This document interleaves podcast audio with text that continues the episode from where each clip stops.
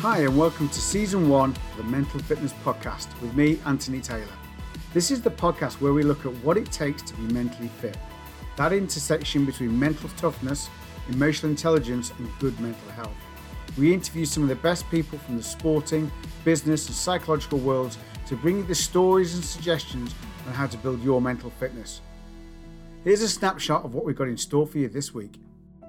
I just found the whole dancing and ice literally like a game of rugby. You get the nerves beforehand in the tunnel before you run out at Twickenham or, or a World Cup or facing the of the All Blacks. You get those nerves. I would have those nerves standing on my blades in the tunnel, waiting to go out as if you're about to play a game of rugby because you're thinking, well, what if Jonah Lomu run, runs over the top of me? What if you know? What if I play shit? What if I get taken? What if this happens? And the same, same in the tunnel of ice skating. You're like, what if I fall over? What if I drop her? What if I what if I get voted out? All of those sort of things.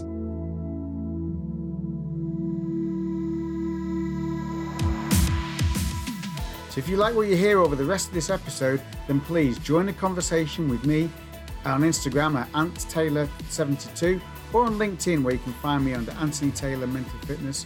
And please subscribe. It takes just a minute, but it's going to help the podcast reach more people. Okay, let's crack on with the show. So, my guest today is Kyran Bracken. Kyran is a World Cup winning former rugby union uh, footballer who played at scrum half for Saracens, Bristol, and Waterloo. He made his England debut in November 1993 against the All Blacks, where infamously a stamp from Jamie Joseph seriously injured his ankle, putting him out of action for three months and then leaving him with a permanent weakness. He won a total of 51 England caps and captained the team on three occasions, retiring from international rugby in 2004.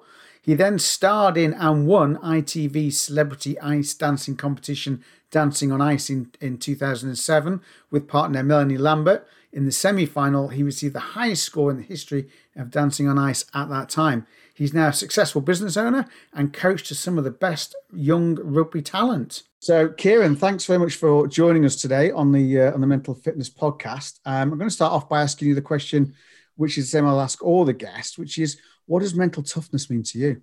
Well, it can mean so many different things, but obviously, being a sportsman, uh, mental toughness is probably one of the key indicators of success and failure. Um, I think, from my point of view, mental toughness is, you know, recalling and looking back over my career. You're trying to work out the moments um, that are important. You showed mental toughness, but I think probably the most important thing about for a sportsman is is not when things are going well, when things are going badly. And uh, it's all very well. You get picked for England, you know, you're man of the match, you're you're touring, and everything's great. The, the, the time that you need mental toughness is when things aren't going well. And I think that separates the sportsmen, the ones who make it and the ones who don't make it. Mental toughness. Do you have it within your soul to dig really deep, right down into the depths of your soul and can you come out of it? Can you dust yourself off?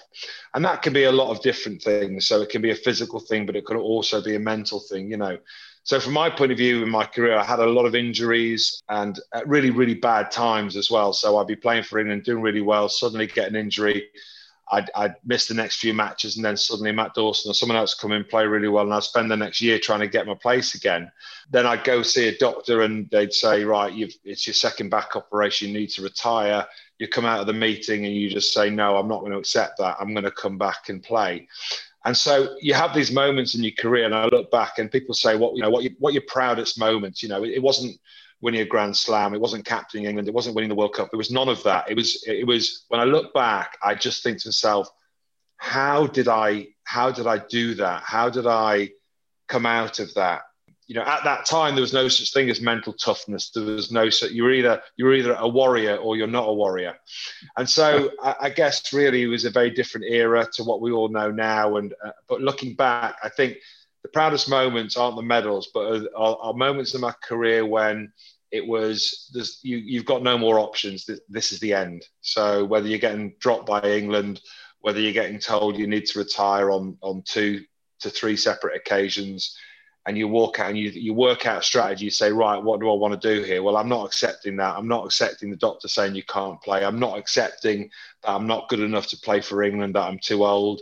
Um, and I just fought back. And I think that, that, that, you know, that mental toughness to not to accept what was in front of me. And I think that's the measure of every person in life, really, because, uh, you know, it's about being able to dust yourself off. And I, I keep saying this when I, I, meet, you know, teams and businesses and, you know, they're celebrating the end of year, you know, how well they've done. And actually, that's not the sort of like the testing time. The testing time of a business and any sportsman is when things aren't going well. But I think deep down as well, I think it's uh, it's also the way you're brought up. You know, I, I brought up with three siblings, a bigger brother, and he was pretty tough on me. So I had to always up my game. Uh, amazingly, in a lot of sports, the sportsmen who do well are the younger brothers because they have to have this mental toughness to beat their older brother. And I think somewhere deep down over the years, I was always trying to beat my brother. And, and that sort of attitude of got to be better, got to be faster, got to be stronger, got to win um, was brought about by the family, really. And, and I think being a sportsman, you want to win, and I hated losing, but having a bigger brother who was stronger than me definitely helped.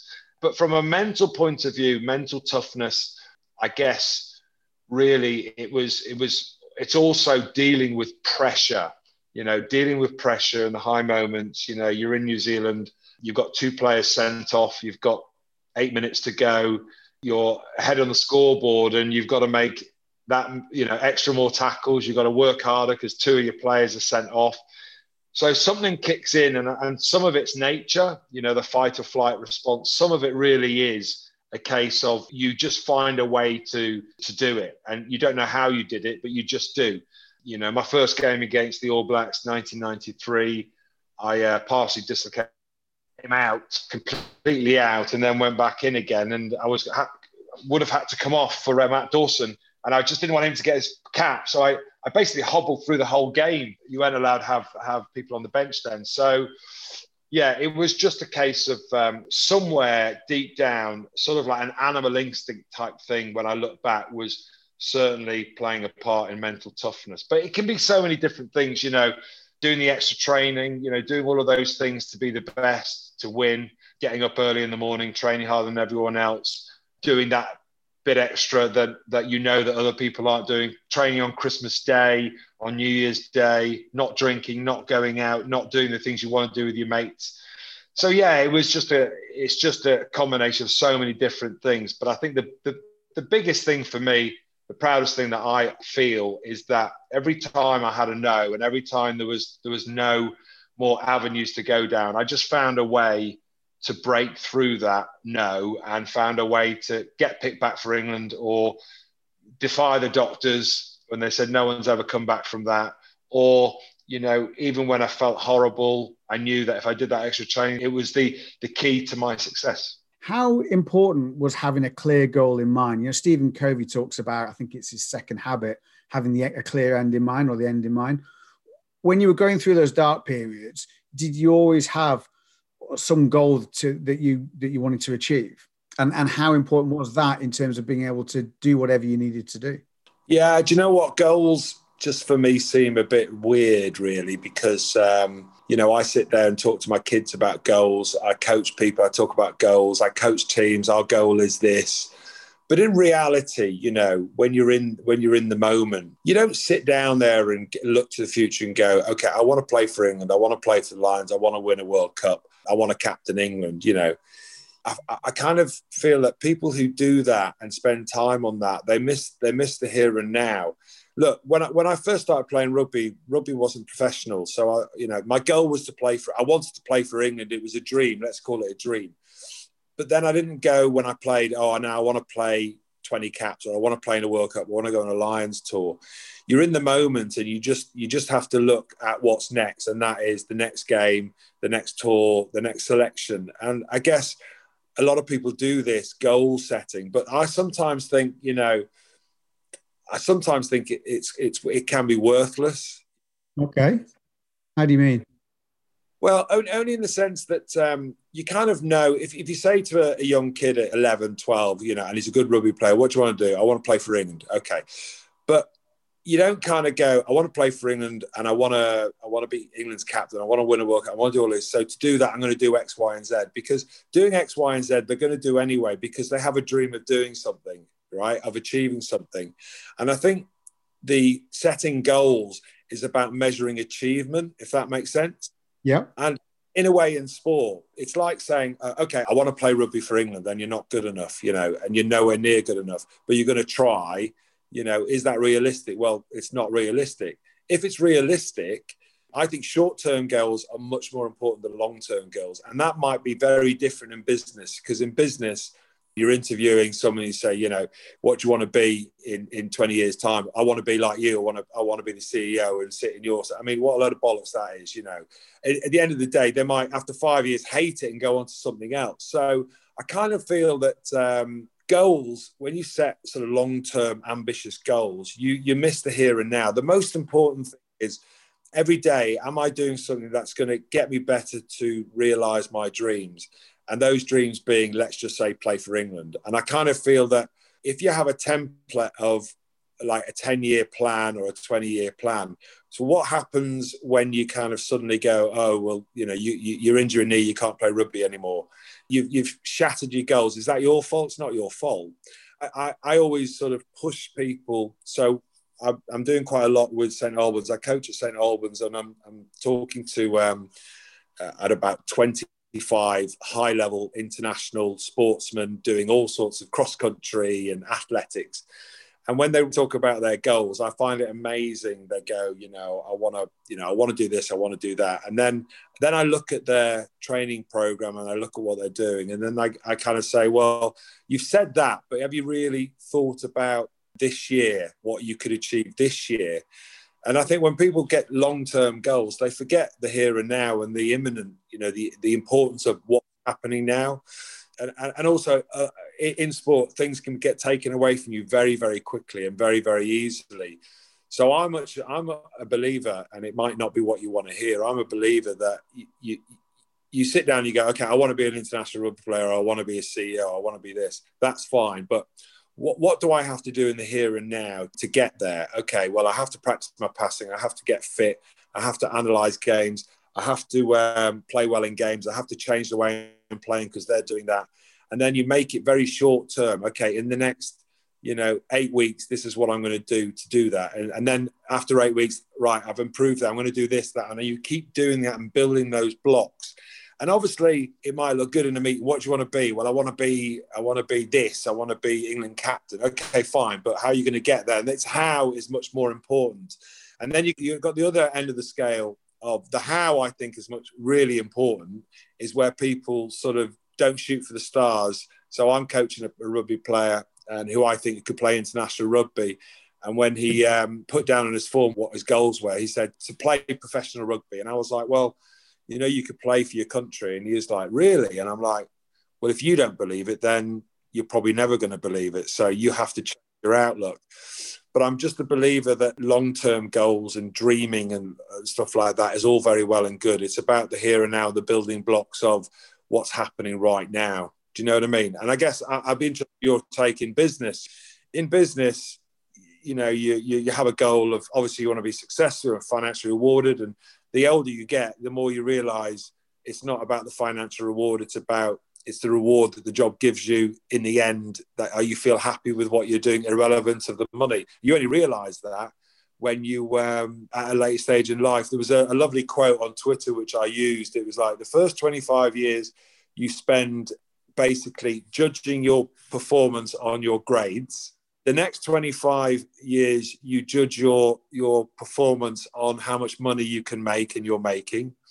The following 25 years you realize that that was all a bag of shit and that more important is the people you spend your time with. And then the last 25 years you realize actually what's most important in life is um, is actually what you've given back to society and life. And you only realize that when it's near the end. But i when I read that, I, I, was like, that's so true. I mean, when I was at school, it was like my dad was like, you need to get your grades, you need to go to university, you need to get a job, you need to you need to be successful, you need to get get a job going to pay well, you need to be a lawyer. So I went on to be a lawyer. Um, you know, rugby wasn't a profession, so that was a part time, and that was all good. But it was you need to do this, and I, and I measured my success all based on what my parents said was the right thing to do. And I kind of think with COVID and the way the world is now, I think we've got to change the boundaries of what success is. Success can be leaving school at 16 and setting up your own business and doing something that you love, whether it's financially rewarding or not, or even if it is, you just don't go to university, you do something different, you get apprenticeship, and then 10 years later, you're the CEO. There's so many different ways of, of getting to the end point. And I think when I when I sort of saw that tweet, it just made me realize that we measure success based on our family, our parents, and what we think the world is. And, and actually, in the end, when we're about to be in a coffin, it's nothing like what we thought. I think you're absolutely right. I think there's a couple of things you said there. One is around the goals. You know, you talked about those goals. I think you're right. I think too many people focus on the outcome goal rather than focusing on the process goals. Like you said, what's what am I going to do that's going to get me there? So stop being obsessed with the outcome.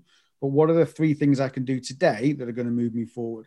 What's in my control to influence and, and not worry about the other stuff? And I think you're right. I remember being 40 years of age. I was, I must have I've been pretty broke from a divorce. Uh, you know, my mum and dad had just been made redundant. I'm thinking, what the hell do I want? What, you know, I've been chasing what I thought was success and I got really kind of nowhere with it. It wasn't making me happy. And then started to change career completely, doing what I do now, absolutely loving it. And then the success just take care of itself. And it is, it's about giving back. You know, what I do now with this podcast and everything else is about helping people achieve more than they thought themselves capable of that's my whole you know, reason. So you're right. When you find that meaning, that's kind of um, really important.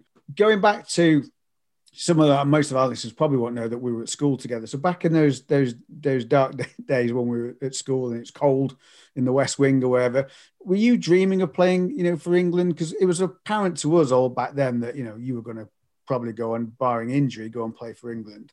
So did you have dreams about running out of Twickenham? And did those did you has visualization even when you're coming back from your injuries as a professional player has the visualization of running out pulling on a top whatever it is has that played an important part in that kind of mental toughness?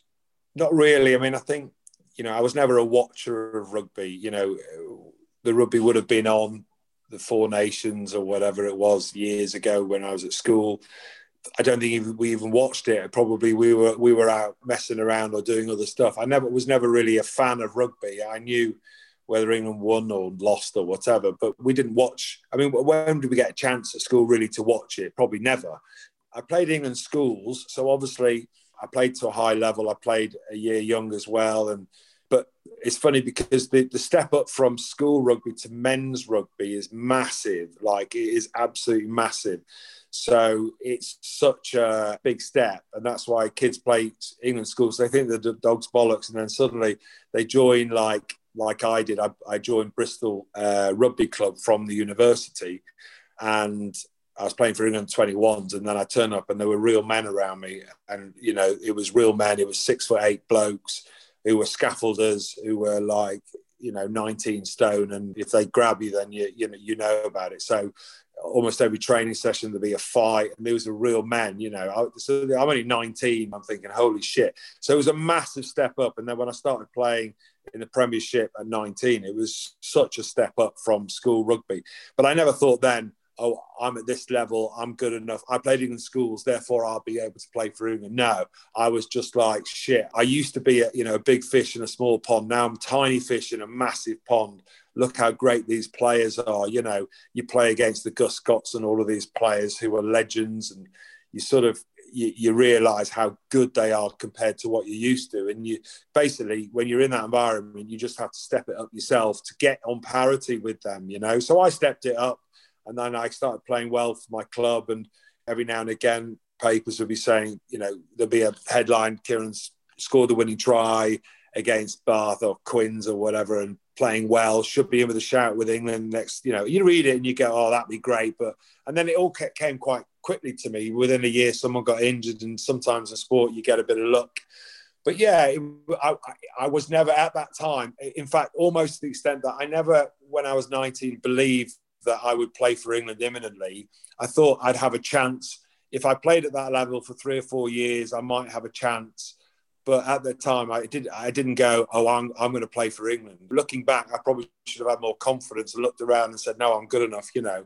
So it was not a case of like nowadays where you can see someone playing for England schools. They're at an academy. They're training with, say, Saracens Academy, like my eldest son is. He's with the academy, and you can see a pathway. You can see him with the peers, and you know in a few years' time they're going to be there. And it wasn't like that when I was younger. So I never sort of lay awake at night, pretty much ever, thinking, wouldn't it be amazing to play for England? I, I guess the only time really I thought of that was, I suppose, when I was 20 and I was I was I was tearing it up in the Premiership and I was scoring tries and I was making things happen and then clubs were phoning me up to sign for them and you know so it was all it was all very exciting but I, I wasn't going oh, I'm, I'm going to be on TV or I'm going to play for England not at all it was there was such a big step up from school rugby that it just seemed too far a step for me to take at the time I did but I, I managed to so it was it was very exhilarating I read somewhere that at some point early on, I guess, in your career, Ireland said you weren't good enough. Tell me a story about that and, and how did you react to that? What happened was I went for, um, when I was 19, I went for a trial at London Irish for the Irish Exiles, keeping my options open. And like there was no England rugby and stuff. And I, I my dad, obviously Irish, parents are Irish. I was born in Ireland. I turned up to this thing and I played for 10 minutes. I got knocked out though. I got knocked out in the trial. Didn't know where it was or whatever gave me a pint afterwards, so that was good. But I just, uh, I think they they sort of phoned up and said, ah, you know, when you're able to play a full game, we'll have a look at you in a, in a year year's time or so. And then within a year, I was playing for England. But it wasn't quite like they phoned me up and said, you're not good enough. Ah, right, interesting. So we talked a lot about rugby, but you've also done a lot more. So tell me about when you went to be so successful with dancing on ice. You know, that's right out of your comfort zone. I mean, obviously you're a talented sportsman, physical attributes, all the rest of it. But how was that? that was mad. That was really, really mad. And it was a great time in my life. I just retired. And actually, like physically, I think it was a very good match for me. Low center of gravity, so quite short, like yourself, uh, short legs. And in ice skating, if you've got long limbs, it's a bit harder. But I had absolutely no fear because I've had the shit kicked out of me for, you know, 15 years. So the idea of falling on the ice was absolutely nothing to me. And all of the other celebrities, you know, they were re- they were shitting themselves about falling over, and I spent my time falling over. And I think the more you fall over, the more you learn, the more your body learns to stay on your feet, and the less fear factor you have of falling. And then I think the other thing is uh, sportsmen do really well in reality TV shows because think about what sports what sportsmen do by and large. They have to work out a strategy to win at the weekend, but every weekend. And that strategy is different every single weekend as to who they're playing for. And they're used to being under pressure and they're used to having to do something when it really matters. And I just found the whole dancing and ice literally like a game of rugby, right? I know it sounds weird, but you get the nerves beforehand in the tunnel before you run out at Twickenham or, or a World Cup or facing the haka of the All Blacks, you get those nerves. I would have those nerves standing on my blades in the tunnel, waiting to go out as if you're about to play a game of rugby because you're thinking straight away, like in rugby, you're like, well, what if Jonah Lomu run, runs over the top of me? What if, you know, what if I play shit? What if I get taken? What if this happens? And the same, same in the tunnel of ice skating. You're like, what if I fall over? What if I drop her? What if I, what if I get voted out? All of those sort of things. And then suddenly they go, please welcome. And then you, you're on. The whistle goes, you're on. And you've got a routine, and they always make it every week a bit more difficult, a bit harder for you to do. And they know what your limits are. And they keep pushing you every week. And that's exactly what rugby was for me every week, finding out a way to win, a strategy to win under pressure in the moment. And we were used to doing that. So for me, it was, uh, I'm not going to say it was a doddle, but the whole experience was just a continuation of my rugby career. That sounds really crass and a bit weird, and that that can't be true, but it was. So you know, I looked around me, Stephen Gately, uh, Lee Sharpe, all these other people around me. You know, they were all shitting themselves, like absolutely shitting themselves. They really struggled with the the pressure of having to do something that they weren't comfortable doing in front of millions and thought, I know, I just kept, I'm going to fall over, I'm going to do this bad and that bad. And that for me, I lapped that up. I was like, in a way, I was like, yeah, so what? I was like, yeah, okay, I could fall over, I could do shit, I'm nervous, but I'm going to do it. I remember a few of them were like, drinking shots of remedy, you know, like these remedy things. And and actually, in a way, when you're in the back back behind the stage, that's no different to being in the changing room before a massive match. There's no difference whatsoever because you've got the butterflies because you've got the fight or flight. The flight is the part of you which says you're not going to do well, you're going to do badly, you're going to embarrass yourself, all of that sort of thing. A bit like before an exam, you get those nerves. It's like, have I studied enough? Is it going to be hard? Am I going to fail? I'm never going to. So everyone gets those self doubt, everyone gets those nerves. But I use that. I was like, beforehand, I was like, this is great. I did well because physically I was in good shape. I wasn't scared. I can dance a little bit. I'm only joking, not really, but I didn't have any grace. But um, I was the best ice skater because I tell you why. Instead of doing the four hours a day you're supposed to do, I did five. So, you know, if they did, said do that, I'd do more. And I practiced really, really hard. And that was the lesson for me. The more I practiced, the luckier I got in ice skating. And it's it's the same in sport and it's the same in business. You know, the more I work, the harder I work, the harder, better prepared I am, the more successful I am. I, you know, I think about sport. I was interviewing Shaunagh Brown, uh, an English rugby player, is playing for England at the moment. And I just put it to her, I said, Is there such thing as luck in sport? And she went, No such thing as luck. No such thing as luck. I said, Okay, the only lucky thing is when the ball might bounce slightly differently or someone might trip over. He said, You see the luck and you think that was lucky. Well, actually, in all honesty, if it wasn't for all that training, if it wasn't for everything you were doing for the past 10 years to get you in that position, you know, then you you make your own luck. It's true, and I, I, agree with that. You make your own luck, and it's the same in business. You might think you were lucky. To, some might think, oh, you got lucky to get that deal over the line. Well, well, were you really lucky? I mean, really, were you lucky, or was it your tenacity? Was it your talent for bringing it over the line? Was it your um, bringing people together who didn't want to come together? You know, what was it that made it work? It wasn't that someone just handed it to you and you just was all easy. So I, I don't believe in luck. I believe life can throw at you difficulties, and it's about how you respond to them. And and uh, sportsmen, you know, even in golf, you say, "Oh, I was lucky this, lucky." No, not at all. It's the hundred thousand hours you've done the last few months that that create the luck. Yeah. So in terms of, I think some of the things picked up on there is around, you know, what people can take away from this, and maybe aren't sports people, is around putting yourself out there, uh, getting that mental agility to you know change. You talked about you know strat- different strategy every week. You've got to execute that. You've got to do it under pressure. It's about constantly reviewing your progress, constantly reevaluating about where you're going, what your plans are, and adapting to the changes. And then I think, like you talked about, putting that practice in. So if you've got to deliver a presentation to the board, make sure you haven't done two hours of practice. Make sure you put in three hours of practice, and then creating that kind of own look. Yeah, I think I think you make your own look. You know, you can say there can be things that you can be fortunate, but you make your own fortune. I think, and I, and I think the other thing is, you know, people think there's a massive difference between sport and business, and I actually think there's almost no difference whatsoever.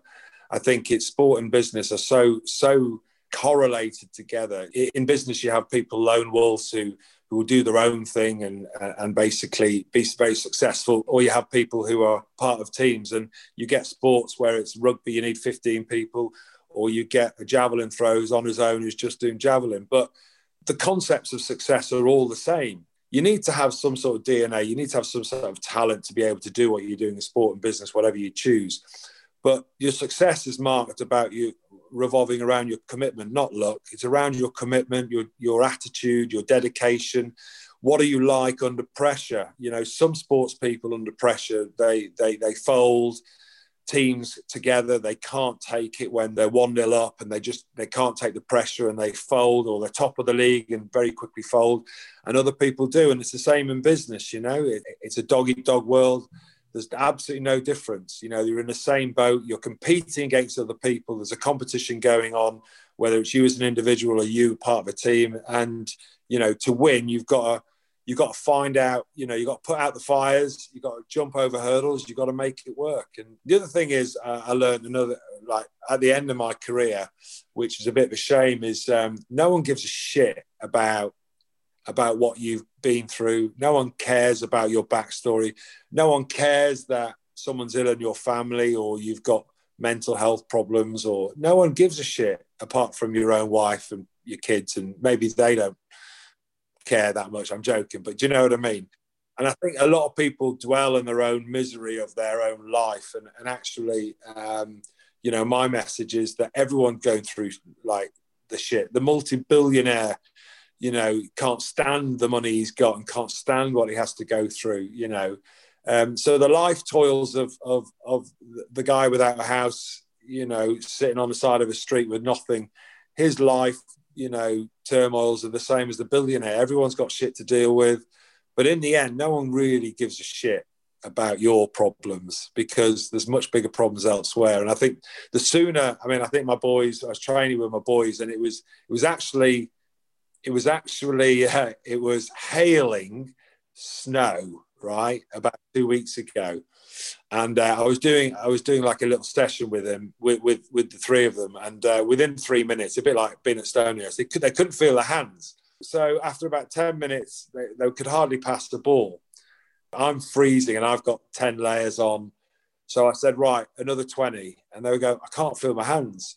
And i said all right let's just imagine for a moment right right now that there's a, a match right that you have to play in so are you not going to play because your hands are cold? Well, it might be cancelled because of the weather. Well, let's say it's not cancelled. So you've got 80 minutes and you're moaning about doing five minutes passing. And so they, they pass the, these balls with very, very numb hands. And at the end of it, I said to them, All right, so what did you learn from that? And they were like, uh, Well, yeah, I suppose if you're going to play it's the same for everyone in a game of rugby, isn't it? They're all going to have cold hands. And I said, well, exactly. And what about practicing in the cold? Do you think moaning helps? What does it make you feel? I tell you what, you said to me, he said, I can't pass the ball. And I said, I know you can't pass the ball, but no one gives a shit that you can't pass a ball.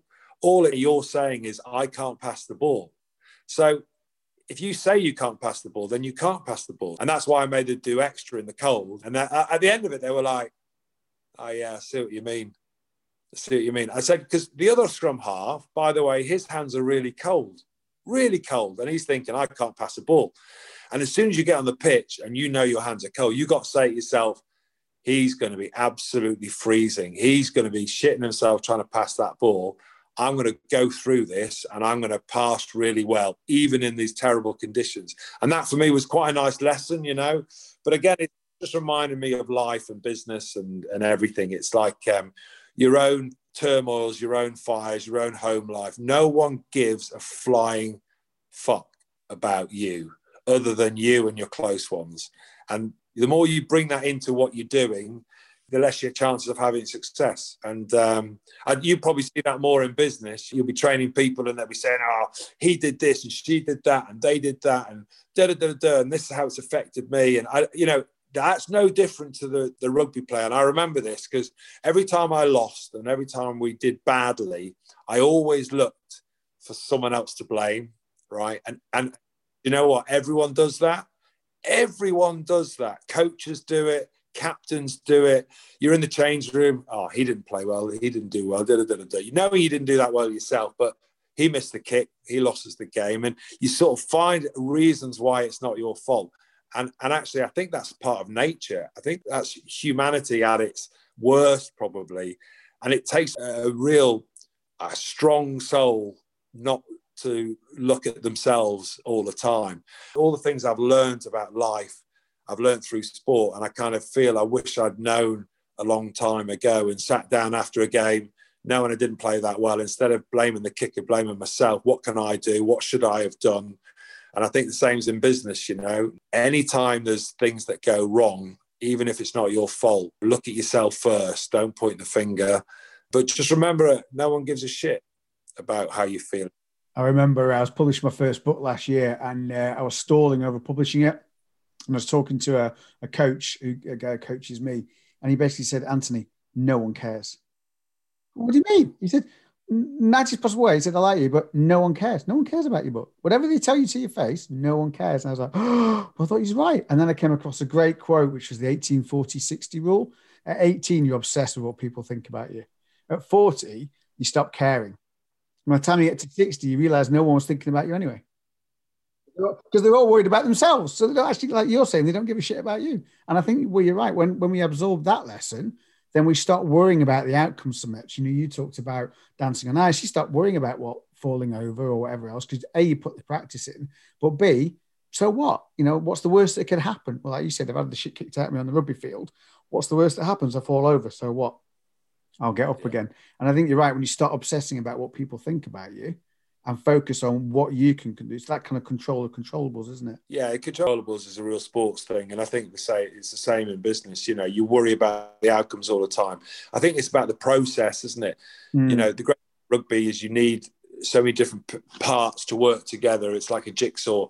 Um, you know, if you if your front row aren't pushing in the scrum and you're losing that, or the lineouts aren't going well, so you need a lot of things to come together. And I think you, that's the same in business. But you know, it's actually having the understanding of how it all works. And, and you're right, you know, at the end of the day, if I cared about what people thought, you know, less, I reckon I'd been a much better player. But it's hard to teach that to a 21 year old, you know, it's really hard, isn't it? It is. Do you think that only comes with age, with, you know, you, we've all talked, oh, God, I wish I knew that then. And our parents probably told us that then, but we didn't absorb it. So do you think it is possible to learn it early or is it just an age thing? Oh, I, I think I think it's an age thing. You know, I mean, I I think you know if I the kids are very conscious of how they look now. You know, as you can see, I don't really give a shit how I look. Is I, I mean, I'm, I'm, I'm being facetious, but yeah, you're not quite got the same hair that you did when we were at school, have you? Yeah, exactly. You know, so it's look. I mean, they're young and they're going to be they're going to go through what we went through and things matter a lot to them now and they'll learn the same thing. But it's how do you find in the coaching then when you get a young person in business and that you know they want help and you you basically you're giving them the the wise lesson of do you know what? Actually no one cares so why do you? And you'll only realize this in 10 years time. How have you found a way to crack that with with people where they go actually you're right i can do this to make sure i don't care. Mm, not 100% not enough to put a bottle on it and label it. Um, i think when i'm doing a lot with exec with you know senior people around imposter syndrome and that a lot of that, that comes back to worrying about what, what? people think. Imposter syndrome what's it? Imposter syndrome. So that's basically the fear of being found out. It's the fear of like, oh my god I'm, I'm running out for england i'm going to get found out i'm not as good as i think i was. It's that fear of being found out. And it's interesting to look at some of the causes of that often come from our upbringing, from you know what people have told us about ourselves, or one of the reasons for it is a, what we call the prodigy. So, in a sporting term, compared to me, you're a, a prodigy rugby player. You know, you're absolutely outstanding. But a lot of people who are, are a prodigy in the field, whether it's physical or mental, when they then come up against, as you talked about, that step up to senior players, and they go, oh my God, actually, their whole belief system that they were this good is rocked. So actually, it's like, oh shit, am I as good as I think I am? That's the imposter syndrome. When you go, I'm not as good as I think I am, that self doubt comes in. You start worrying about what other people are thinking about you rather than actually focusing on doing what you can do. Yeah, I've not heard of the imposter syndrome. I like that. But yeah, I mean, big fish in a little pond and then suddenly very different. Yeah. So, what would be one bit of advice that you would give to somebody, you know, whether that's a, young rugby player coming through, or someone in the in the business world, or just a parent? You know, what's one bit of advice you would give them about developing that mental toughness? How can they build that resilience to dealing with setbacks and stuff? Well, I coach kids basically rugby, and so I've learned that I mean, the first thing that comes out of my mouth is always positive. So after a game we've lost, we've played really badly. The first thing I talk about is the good things I saw in the game, which they won't see.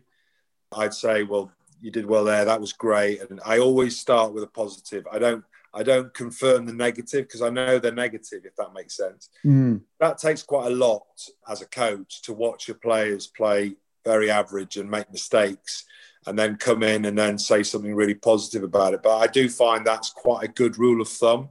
And I find that with my kids as well, is that whenever they um, whenever they are struggling or, or, or don't feel they've achieved what they could have achieved, I always try to uh, broaden it about how actually, and I, I would might feel a disappointment with them, but I'd be saying, but yeah, you did, you've done this, you've got here, you've done that well. you know so these are things that you can work on. But that's that's that's good. Look where you are now. You've done so well to get here. Don't put yourself down and that sort of thing. And i think they always need that comfort you know. They don't need they don't need reinforcement of that feeling of failure if that makes sense mm. you could be the hard dad and say yeah that was awful you were rubbish you're, ne- you're never going to make it because that's in their mind. You know, they're thinking, oh, I'm not going to make it. I didn't do this well. So you can't, I don't think you should reinforce that. You think you should try and challenge that, you know? Kids are quite, they, they're, you know, they can take on board what you say, you know, they do sort of like listen to it and they go, actually, yeah, maybe you're right. You know, you question it, you question their darkness on, on their, you know, fear of failure or feel that they failed. And I guess really what I do is I sort of try to bring out the positive in it and then say well do you know what? That that means now you, you know what you have to work on. Thank god it was here and not next year when you're playing for england or something. Thank god we've we've got that now. We know that's an issue. We need to work on that. And then you see them working on it and then you hope that that won't affect their game. But i think it's um, mental toughness is you've got to be very careful these days of how you term it and the woke society's just gone nuts isn't it you know, it's very different. I mean, our day was literally, you, you know, a kick at the backside, and it was that's that was how to get mental toughness. But I think the world changed a little bit now, and there's different ways of doing it. You know, m- much more beneficial ways of building confidence. You know, I would I would hate my boy though to do what I did at say 15. You know, the doctor says you can't play rugby again because your neck or whatever. I wouldn't go in there. Have some mental toughness like me, and you need to play. And you've got to fulfill your dreams, but you might be paralyzed. I'd be like, right, you've got to quit. You've got to stop. You know. So different rules for me, uh, for them. I guess really that's that's that's the thing. I think when someone has failure, how do you build the resilience when they're young? I think it's good parenting. I, am not professing to be a good parent. I, I, don't know the answer to that other than um, you know always bring out the positives to start with and then because they know they know when they've messed up, they know when things aren't quite right, and you don't. They don't need they don't need reinforcement of what they've done wrong. They just need someone to put put a broader picture on it all, you know. And I think that's important as parents. I think you're right. I think it's a fantastic message. I think something we should all do. You know, I look back at myself. I don't think I'm as kind to myself as perhaps I could have been with my failures. Um, I wonder if you were as kind, if you spoke to yourself like you speak to your, your kids now, or were you a lot, were you a lot tougher on yourself? Yeah, I mean, I, I, but we're talking about a different generation. I think you know, I think it's a different generation. I don't know what the millennials, millennials, how they would react to our tough love in our day. It, to get mental resilience at school or in sport was was always about you're not good enough. You're rubbish. Get down do another 20 get up. You're not good enough. You're rubbish. You're rubbish. That was it. And what you'd have you'd have these people with that disciplinarial attitude and environment of okay i'll do that because that means i'll get better. I'll train harder. I'll do it i'll do that. And then you sort of build up this fight because everyone Oh, you're not good enough you're a failure. Right i'll go again. And, and and in some ways and i don't know the answer is that nowadays no one does that because they see it as they see it as dangerous they see it as abusive they see it as something you shouldn't do. And i sometimes sometimes do think that you know a bit of tough love is important as well. I wouldn't get away from that. I, I just haven't worked out necessarily the way to do that. But i do think nowadays we're so woke in everything we do you know. Uh, and the question is, I ask you then. So, what is the right thing to do? You you go back to our day where it was you're rubbish, you're not good enough. To to nowadays, which you're all amazing, you're all winners, you're all great. And where's the balance? I don't know. Yeah, it's a tough one. I think you're right. I think there's an element of learning to not quit, to push through a bit, but also, as you talked about there, about supporting kids know when they're doing wrong. So rather than going, you rubbish, you you know, you crap, you can't do it it's about okay, it's cold, so what? Get out there because everyone else is cold. But also along the wall, you know, now you've shown you do it. So it's that blend. You know, I think it, it's difficult. I think it varies from child to child. You know, there were some kids that are going to respond well, like you did, and others to that kind of attitude. And you know, and that that kind of worked for me as well. But there are others who I think probably broke. Um, so I think it's about very much around the individual. I guess the point as you talked about there is you know that need to be kind that actually looking at ourselves as well and saying okay well when i do something wrong well what did i do well I know what I've done wrong. I know where I maybe didn't put the effort in or whatever it was. But okay, what did I do well and work on that to build my confidence back up rather than that was crap, Taylor. You know, you need to put your socks up, mate, and, and get on with it again. So I think there's a balance there, isn't there? I think I think also in, in management, one of the most important things I learned this probably the latter part of my career is that coaches to get the best out of the players have to treat the, the, the players differently. I was captain of Saracens and you know had all these internationals around me and I knew you know that if I if I told a player you know to book up and he's you know he's a pain in the ass and stop messing around and get get on it you know um, on the pitch I knew I'd get a good reaction from him. If I said it to another guy who was a Frenchman who didn't take kindly to any criticism would they'd literally walk off the pitch and have a you know they'd get really pissed off with you and you know and they couldn't take it. So i think it's like everyone is so different. You can't have the same actions from a manager to every individual because for some people it'll work and some people it doesn't. So there was one brilliant player Kris Chesney we used to have a second row and uh, he was he had massive self-doubt he'd get man of the match and then he'd come afterwards and he'd say do you think i played all right yeah you played all right yeah you played well you got man of the match yeah but i missed the but they did that and we lost. Yeah, but you were great. You were, yeah, but I didn't do that. Am I going to get dropped? Am I going to get dropped? Now, some people would just play on that and say, yeah, you were shit. And yeah, but those sort of people need reinforcement all the time. Some people, you know, you don't need that at all. They're like, I couldn't give a shit what you all think. I was great. You get the deluded person who, who thinks they were amazing and they missed three tackles and, and they've got a completely different idea of how the match went. And before the end of the season, they're gone.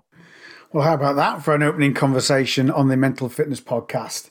Um, some fantastic uh, insights from Kyran there on his career. And some of the takeaways from me on what he said were I think focusing on the process, the importance about that, letting ourselves go uh, and stop obsessing about the outcome goals and really focusing on the process.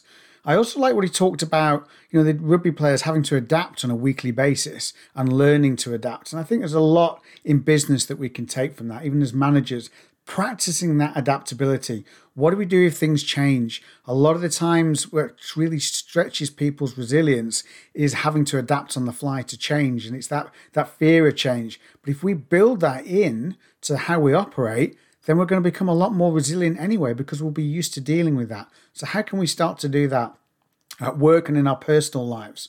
And then also about reframing nerves. He was talking about when he was doing dancing on ice and how I, he saw those nerves um, as this is great, this is good, I'm, I'm enjoying this. And he reframed those nerves while a lot of his other competitors were really struggling with them and used those to empower him and to achieve that good performance. And I know that's something that Will Smith has talked about as well. So reframing those nerves as well. The other thing I liked about what Kyran said was about being prepared to fail not worrying about when he was falling over on the ice. And I think he also talked about putting a lot more practice in by being prepared to fail, by accepting the fact that he knew he was going to fall over and being willing to do that and to go that extra mile and put a bit more practice in. That's what set him apart and allowed him to win the Dancing on Ice competition. Several takeaways there for us all to think about about how we can use some of those things to improve our mental fitness and get better.